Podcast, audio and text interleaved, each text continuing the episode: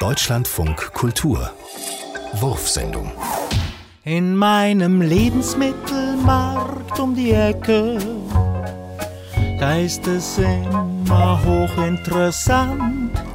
Was legen die Leute vor mir aufs Band?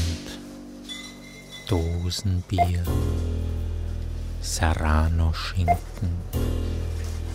deutscher Rotwein, Mottenpapier, Joghurt Light mit Vanillegeschmack, Schlemmermenü,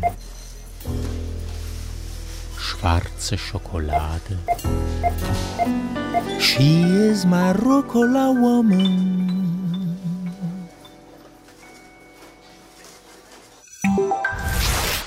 USA 1886. Am 8. Mai fließt ein brauner, kokainhaltiger Sirup aus den Glasröhrchen. Der Apotheker John Pemberton verdünnt es mit etwas Sodawasser und kostet. Die erste Coca-Cola. Bald schon ist das Getränk beliebt gegen Kopfschmerzen, Müdigkeit, schlechte Laune, Rauschgiftsucht und Impotenz. Doch dann kommt das Kokain ins Gerede.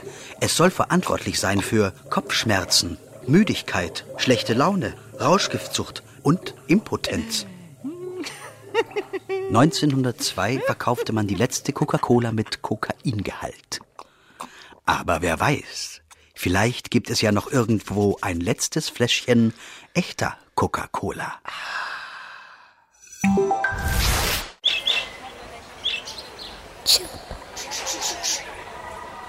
Dieses Geräusch erinnert mich an meine tief verwurzelte, unausrottbare, idiotische Fähigkeit zum Glück.